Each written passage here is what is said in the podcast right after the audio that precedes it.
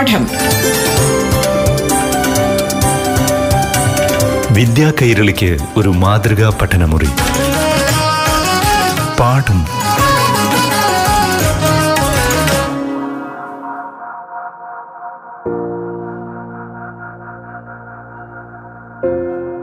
പ്രിയപ്പെട്ട കൂട്ടുകാരെ നമസ്കാരം. പാഠത്തിന്റെ പുതിയൊരു അധ്യായത്തിലേക്ക് എല്ലാ കൂട്ടുകാർക്കും സ്വാഗതം. ഐക്യ കേരളം രൂപപ്പെടുന്നതിന് മുൻപുള്ള നമ്മുടെ നാടിന്റെ ചരിത്രത്തെക്കുറിച്ച് കഴിഞ്ഞ ചില അധ്യായങ്ങളിൽ വളരെ വിശദമായി പ്രതിപാദിച്ചിരുന്നു. തിരുവിതാംകൂറിന്റെയും കൊച്ചിയുടെയും ഒക്കെ ചരിത്ര വഴികളിലൂടെ നാം സഞ്ചരിച്ചു. അതോടൊപ്പം തന്നെ ചില സ്ഥലനാമങ്ങൾ എങ്ങനെ രൂപപ്പെട്ടു എന്നതിനെക്കുറിച്ചും വിശദമായി പ്രതിപാദിച്ചിരുന്നു. തിരുവിതാംകൂറിന്റെയും കൊച്ചിയുടെയും ചരിത്രം കഴിഞ്ഞാൽ അതായത് ഐക്യ കേരളം രൂപപ്പെടുന്നതിന് മുൻപുള്ള തിരുവിതാംകൂറിന്റെയും കൊച്ചിയുടെയും ചരിത്രം കഴിഞ്ഞാൽ ഏറ്റവും പ്രാധാന്യമർഹിക്കുന്നത് മലബാറിന്റെ ചരിത്രമാണ്. എത്ര പറഞ്ഞാലും തീരാത്ത ചരിത്രത്തിന്റെ നിരവധി അടരുകളുള്ള ഒരു പ്രദേശമാണ് മലബാർ.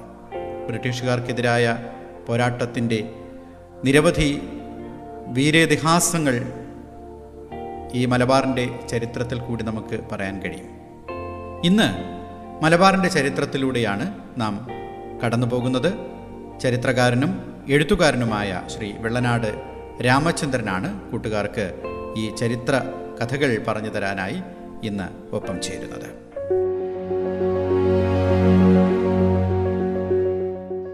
നമസ്കാരം. നമ്മൾ കേരള ചരിത്രത്തെക്കുറിച്ച് സംസാരിക്കുമ്പോൾ മൂന്ന് ഖണ്ഡങ്ങളായി തിരിച്ച് നമ്മൾ സംസാരിക്കേണ്ടി വരും എന്ന് ഞാൻ ആദ്യമേ തന്നെ സൂചിപ്പിച്ചിരുന്നു. അതിൽ നമ്മൾ തെക്ക് നിന്നാണ് തുടങ്ങിയത്. തിരുവിതാംകൂറിന്റെ ചരിത്രം പറഞ്ഞു.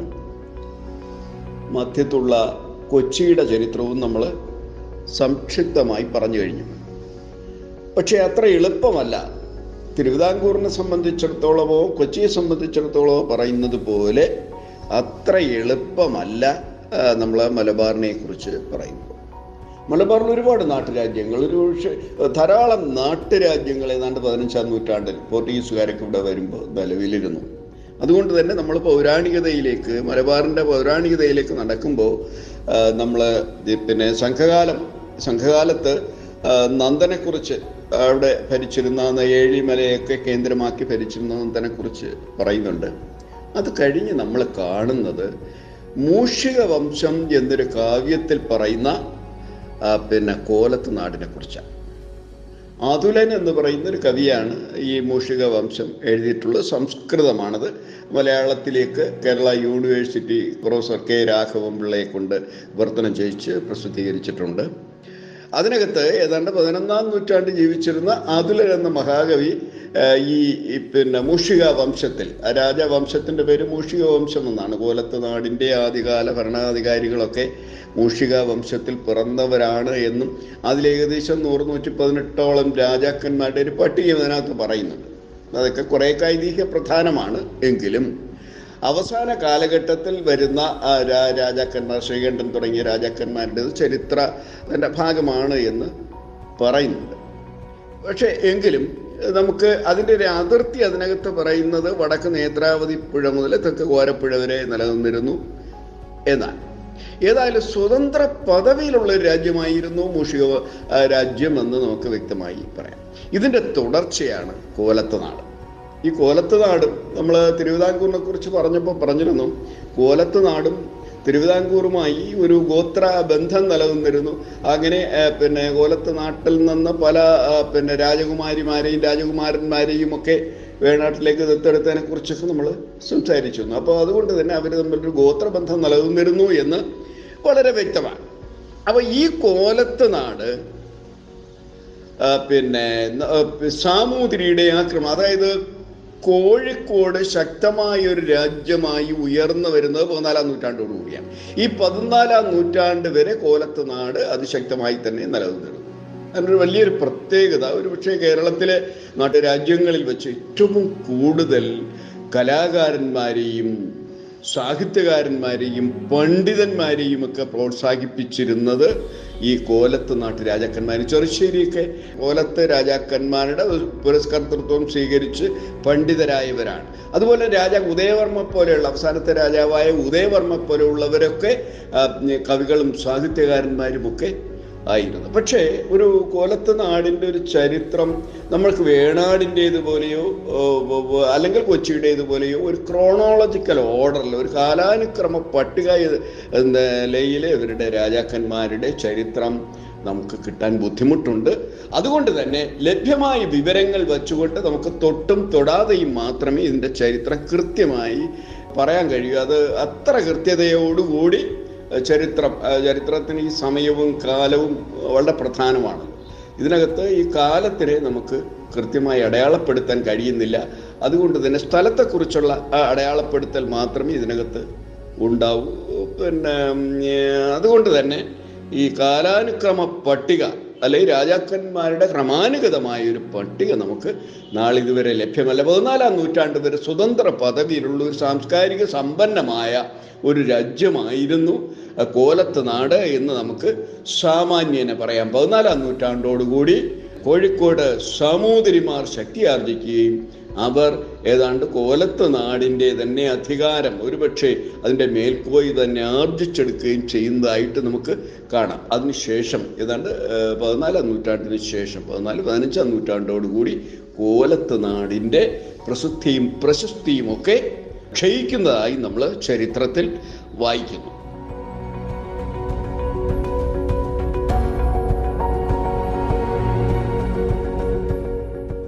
കൊച്ചിക്ക് വടക്ക് കോരപ്പുഴയ്ക്ക് തെക്ക് നിലനിന്ന ഒരു രാജ്യമാണ് കോഴിക്കോട്. ഈ കോഴിക്കോട് എന്ന് പറയുമ്പോൾ നമ്മുടെ മനസ്സിലേക്ക് ഓടി വരുന്നത് സാമൂതിരിപ്പാടന്മാരെയാണ്.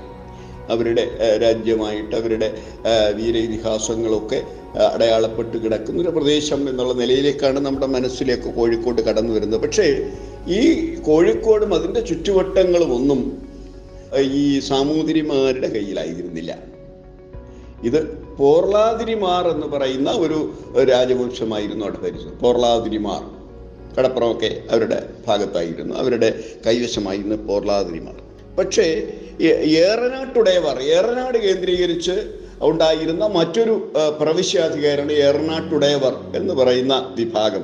അവർ ആ, പോർലാതിരിയെ ആക്രമിക്കുകയും ആക്രമിക്കുന്നതിന് പ്രധാന കാരണം രാജ്യവിസ്തൃതി എന്നുള്ളതിനേക്കാൾ ഏറെ അവിടെ ഉൽപ്പാദിപ്പിക്കപ്പെടുന്ന കുരുമുളക് കച്ചവടം ചെയ്യണമെങ്കിൽ കടപ്പുറം നമ്മുടെ കയ്യിലുണ്ടാവണം എന്നുള്ളത് കൊണ്ടാണ് അങ്ങനെ കടപ്പുറം അതായത് ഒരു തുറമുഖം കൈവശപ്പെടുത്തുന്നതിന് വേണ്ടിയാണ് പോർലാതിരിമാരെ അവർ ആക്രമിച്ചത്. അങ്ങനെ പതിമൂന്നാം നൂറ്റാണ്ട് സജീവമായി ആക്രമണം അന്യോന്യം ആക്രമിക്കുകയും പ്രത്യാക്രമിക്കുകയും ഒക്കെ ചെയ്തതോടുകൂടി ഏതാണ്ട് പതിമൂന്നാം നൂറ്റാണ്ടിന്റെ അന്ത്യത്തോടുകൂടി ഏതാണ്ട് പതിനാലാം നൂറ്റാണ്ട് തുടക്കത്തോടുകൂടി കോഴിക്കോട് ഏറനാട്ടുടയവരുടെ കയ്യിലേക്ക് വരികയും അവർ സാമൂതിരിമാർ എന്ന സ്ഥാനപ്പേര് സ്വീകരിക്കുകയും ചെയ്തു.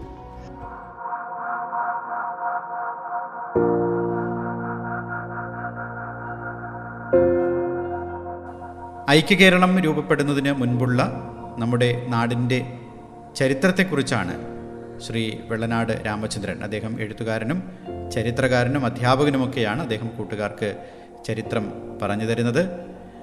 കഴിഞ്ഞ ചില അധ്യായങ്ങളിൽ തിരുവിതാംകൂറിന്റെയും കൊച്ചിയുടെയും ചരിത്രം നമ്മൾ വിശദമായി പ്രതിപാദിച്ചിരുന്നു. ഇന്ന് മലബാറിന്റെ ചരിത്രമാണ് ഇവിടെ അവതരിപ്പിക്കുന്നത്. ഇടവേളയ്ക്ക് ശേഷം പാഠത്തിന്റെ ഈ അധ്യായം തുടരും. പാഠം. വിദ്യാ കൈരളിക്ക് ഒരു മാതൃകാ പഠനമുറി. പാഠം ഒരിടവേളയ്ക്ക് ശേഷം തുടരും.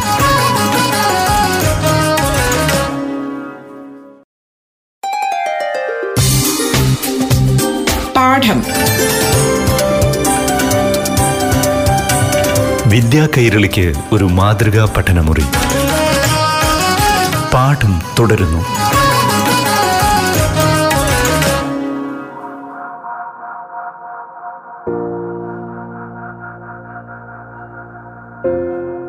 പാഠം തുടരുകയാണ്. ഐക്യകേരളം രൂപപ്പെടുന്നതിന് മുൻപുള്ള മലബാറിന്റെ ചരിത്രത്തെക്കുറിച്ചാണ് പറഞ്ഞു വന്നത്.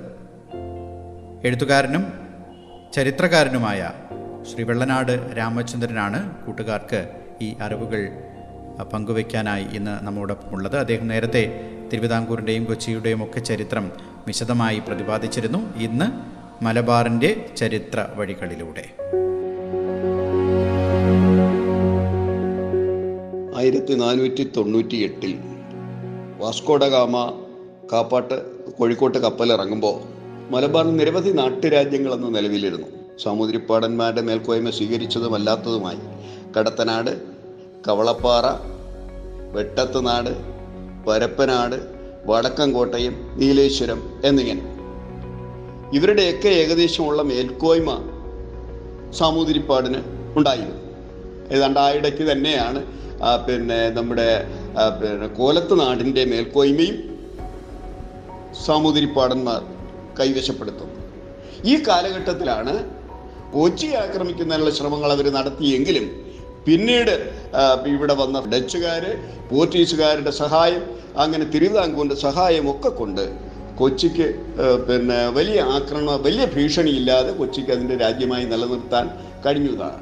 പുറത്തുനിന്ന് സഹായം ഉണ്ടാകുമായിരുന്നില്ലെങ്കിൽ ഒരുപക്ഷെ കൊച്ചിയും സാമൂതിരിപ്പാടന്മാരുടെ കൈപ്പിടിയിൽ ഒതുങ്ങുമായിരുന്നു. ഈ ഒരു കാലഘട്ടത്തിലാണ് ആയിരത്തി എഴുന്നൂറ്റി അറുപത്തി ആറോടുകൂടി ഏതാണ്ട് പിന്നെ കോഴിക്കോട് സാമൂതിരിമാർ അവരുടെ അധികാരത്തിന്റെ ഉച്ചസ്ഥായിയിൽ നിൽക്കുന്ന ഒരു കാലഘട്ടത്തിലാണ് പിന്നെ മൈസൂറിൽ നിന്ന് ഹൈദരാലിയുടെ ആക്രമണം ഉണ്ടാകുന്നത്. ആയിരത്തി എഴുന്നൂറ്റി അറുപത്തി ആറ് അങ്ങനെ ഹൈദരാലിയിൽ നിന്ന് നിരന്തരമായി ഉണ്ടായിരുന്ന ഒരു ആക്രമണത്തെ തുടർന്ന് ഗത്യന്തരമില്ലാതെ അവരോട് പിടിച്ചു നിൽക്കുവാനുള്ള ശേഷിയും ശേമുഷിയും ഇല്ലാതെ സാമൂതിരിപ്പാട് സ്വന്തം കോവിലകത്തിനകത്ത് കയറി തീ കൊളുത്തി ആത്മഹത്യ ചെയ്ത കഥയും നമുക്ക് അറിയാൻ പറ്റും കോഴിക്കോട് ചരിത്രത്തിൽ. പിന്നീട് അധികാരത്തിൽ നിന്ന് സാമൂതിരിപ്പാടന്മാർ ഹൈദരാലിക്ക് കപ്പം കൊടുത്തുകൊണ്ട് ആയിരത്തി എഴുന്നൂറ്റി അറുപത്തി എട്ടിൽ ആ പിന്നെ ഹൈദരാലിയുടെ ആക്രമണ രംഗം ഒത്തുതീർപ്പാക്കുകയും അങ്ങനെ കപ്പം കൊടുത്തുകൊണ്ട് കോഴിക്കോട് പിന്നെ മൈസൂറിന് കഴിഞ്ഞ് വരികയും ചെയ്തു. ആയിരത്തി എഴുന്നൂറ്റി എഴുപത്തി മൂന്നിൽ കപ്പം മുടങ്ങിയതിനെ തുടർന്ന് ഹൈദരാലി വീണ്ടും ആക്രമിച്ചു. അവിടെ ഈ നായർ പടയാളികളും പിന്നെ മറ്റ് പോർച്ചുഗീസുകാരുടെയും വിദേശികളുടെയും ഒക്കെ പിന്തുണയുള്ളത് കൊണ്ട് തന്നെ ഹൈദരാലിക്ക് പിൻവാങ്ങേണ്ടി വന്നു. ഈ പരാജയത്തിന് പകരം തീർത്തത് അദ്ദേഹത്തിന്റെ മകൻ ടിപ്പു സുൽത്താനാണ്. ആയിരത്തി എഴുന്നൂറ്റി എൺപത്തെട്ടിൽ ടിപ്പു സുൽത്താൻ പിന്നെ പട നയിച്ചു. പീരങ്കി പടയുമായി വന്ന് മലബാറിനെ പൂർണമായും അദ്ദേഹം കീഴടക്കുകയും കോഴിക്കോട് രാജവംശത്തിനെ അപ്രത്യക്ഷമാക്കുകയും ചെയ്തു ചരിത്രത്തിൽ നിന്ന്. അങ്ങനെ ആറേഴ് കൊല്ലക്കാലം ടിപ്പു സുൽത്താന്റെ ഭരണത്തിന് കീഴിൽ മലബാറിരുന്നു ആ കാലഘട്ടത്തിൽ ഒരുപാട് സാമൂഹ്യ പരിഷ്കാരങ്ങൾ നടന്നു എന്നും അതല്ല ഒരുപാട് പിന്നെ മതപരമായ ഒരുപാട് കലാപങ്ങൾ നടന്നു എന്നും മതം മാറ്റം നടന്നു എന്നൊക്കെ ഒരുപാട് ആക്ഷേപങ്ങൾ ഇതൊക്കെ ഉണ്ട്. നമുക്ക് അതിലേക്കല്ല വരേണ്ടത്. ഈ ആറേഴ് കൊല്ലക്കാലം ടിപ്പു സുൽത്താന്റെ ഭരണകാലം നിലവിലിരുന്ന മലബാറിൽ ഒരുപാട് സാമൂഹ്യ മാറ്റങ്ങൾ സംഭവിച്ചു എന്നുള്ള കാര്യത്തിൽ ആർക്കും തർക്കമില്ല. പക്ഷേ ബ്രിട്ടീഷുകാരുമായിട്ടുള്ള നിരന്തരമായ യുദ്ധത്തെ തുടർന്ന് ടിപ്പു സുൽത്താന് പലയിടത്തും പരാജയം ഏറ്റുവാങ്ങേണ്ടി വന്നു. അങ്ങനെ ആ കാലഘട്ടത്തിൽ അതായത് മലബാർ ടിപ്പു സുൽത്താൻ കൈവശം വെച്ചിരിക്കുന്ന അതേ കാലഘട്ടത്തിൽ തന്നെ അദ്ദേഹത്തിന്റെ തലസ്ഥാനമായ ശ്രീരംഗപട്ടണത്തിലേക്ക് ബ്രിട്ടീഷുകാർ പട നയിക്കുകയും അവിടെ അദ്ദേഹം പരാജയപ്പെടുകയും അങ്ങനെ ശ്രീരംഗപട്ടണത്ത് വെച്ച് ഒരു ഒരു ഒരു എഗ്രിമെന്റ് ബ്രിട്ടീഷുകാരുമായി ഉണ്ടാക്കി. അതിനനുസരിച്ച് പിന്നെ നമ്മുടെ മലബാർ ബ്രിട്ടീഷുകാർക്ക് പൂർണമായും വിട്ടുകൊടുക്കേണ്ടി വന്നു. ആയിരത്തി എഴുന്നൂറ്റി തൊണ്ണൂറ്റി രണ്ടിൽ ശ്രീരംഗപട്ടണം ഉടമ്പടിയോടുകൂടി മലബാർ പൂർണമായും ബ്രിട്ടീഷ് പ്രവിശ്യയുടെ ഭാഗമായി മാറി. മദ്രാസ് തലസ്ഥാനമാക്കിക്കൊണ്ട് ബ്രിട്ടീഷുകാർ ഈ പിന്നെ മലബാർ പ്രവിശ്യ ഭരിക്കാൻ ആരംഭിച്ചു. അപ്പോൾ നമ്മൾ ഇപ്പോൾ കാണുന്നത് ഏതാണ്ട് ആയിരത്തി എഴുന്നൂറ്റി തൊണ്ണൂറ്റി രണ്ട് ഏതാണ്ട് പത്ത് പതിനെട്ടാം നൂറ്റാണ്ട് തുടക്കം മുതൽ ഏതാണ്ട് പത്തൊമ്പതാം നൂറ്റാണ്ട് മുതൽ നമ്മൾ കാണുന്നത് കേരളത്തിൽ മൂന്ന് പ്രവിശ്യകൾ. സ്വതന്ത്ര തിരുവിതാംകൂർ എന്ന് പറയുന്ന നാട്ടുരാജാവ് ഭരിക്കുന്ന തിരുവിതാംകൂർ മറ്റൊരു നാടുവാഴി ഭരിക്കുന്ന കൊച്ചി രാജവംശം പിന്നെ ബ്രിട്ടീഷ് ുകാരുടെ പൂർണ ആധിപത്യത്തിലുള്ള മലബാർ എന്നിവയാണ് നമ്മൾ പത്തൊമ്പതാം നൂറ്റാണ്ടിന്റെ തുടക്കത്തിൽ കാണുന്ന കേരളം. പിന്നെ നമ്മൾ തിരുവിതാംകൂറിലും കൊച്ചിയിലും ആരംഭിച്ചുള്ള സ്വാതന്ത്ര്യ സമരം ആരംഭിച്ചു. മാപ്പിള ലഹള എന്ന് പറയുന്ന കലാപം ബ്രിട്ടീഷുകാർക്കെതിരെ ആഞ്ഞടിക്കുന്ന ഒരു കലാപം അവിടെ ഉണ്ടായത്. അങ്ങനെ നിരവധി ലഹളകൾക്കും നിരവധി കലാപങ്ങൾക്കും സ്വാതന്ത്ര്യവാഞ്ചകരായ നിരവധി ഈ പൗരന്മാർ നയിച്ച സമരത്തിനും ഈ മലബാർ സാക്ഷ്യം വഹിച്ചിട്ടുണ്ട്. അന്ന് K P Kesava Menon Kelappan E M S A K G തുടങ്ങിയ എത്രയോ ആളുകൾ തങ്ങളുടെ ജീവനും സ്വത്തും നഷ്ടപ്പെട്ട ആളുകളുണ്ട്. അതുപോലെ തന്നെ തങ്ങളുടെ യുവത്വം ഹോമിച്ചവരുണ്ട് ആ സ്വാതന്ത്ര്യ സമരത്തിൽ. ആ സ്വാതന്ത്ര്യ സമരത്തിന്റെ ഫലമായി പിന്നെ നമുക്ക് കൊച്ചിയും തിരുവിതാംകൂറും ഒക്കെ സ്വാതന്ത്ര്യം പ്രാപിക്കുന്ന അതേ കാലഘട്ടത്തിൽ നമുക്ക് മലബാറും സ്വതന്ത്രമായി ആയിരത്തി തൊള്ളായിരത്തി അമ്പത്തി ആറ് നവംബർ ഒന്നാം തീയതി കേരളത്തിന്റെ ഭാഗമായി മലബാറും ഉൾപ്പെട്ടു എന്നുള്ളതാണ്. അങ്ങനെ അന്ന് കർണാടക സംസ്ഥാനത്തുണ്ടായിരുന്ന തെക്കൻ കാനറയിലെ ചില പ്രദേശങ്ങൾ കൂടി ഉൾപ്പെടുത്തിക്കൊണ്ട് ആണ് ഐക്യ കേരളം രൂപപ്പെട്ടത്. ഭാഷാടിസ്ഥാനത്തിൽ ആയിരത്തി തൊള്ളായിരത്തി അമ്പത്തി ആറ് നവംബർ ഒന്നാം തീയതി ഐക്യ കേരളം പിറക്കുമ്പോൾ മദ്രാസ് കേന്ദ്രമാക്കി ഭരിച്ചിരുന്ന ബ്രിട്ടീഷ് ആധിപത്യം അവസാനിക്കുന്നു. അതുപോലെ തന്നെ കർണാടകത്തിലെ ദക്ഷിണ കാനറയിലെ ചില താലൂക്കുകൾ കേരളത്തിലേക്ക് മാറുന്നു. അതുപോലെ തന്നെ കേരളത്തിന്റെ തെക്ക് ഭാഗത്തുണ്ടായിരുന്ന കന്യാകുമാരി ജില്ല യിലെ അഞ്ച് താലൂക്കുകൾ തമിഴ്നാട്ടിലേക്ക് മാറുന്നു. അങ്ങനെ പുനഃസംവിധാനത്തോടുകൂടി ആയിരത്തി തൊള്ളായിരത്തി അമ്പത്തി ആറ് നവംബർ ഒന്നാം തീയതി കേരളം പിറക്കുമ്പോൾ കേരളത്തിൽ ഒരു ജനകീയ സർക്കാർ ഇല്ലായിരുന്നു എന്നുകൂടി നമ്മൾ മനസ്സിലാക്കേണ്ടതുണ്ട്. അന്ന് ഗവർണർ ഭരണത്തിന് കീഴിലായിരുന്നു കേരളം.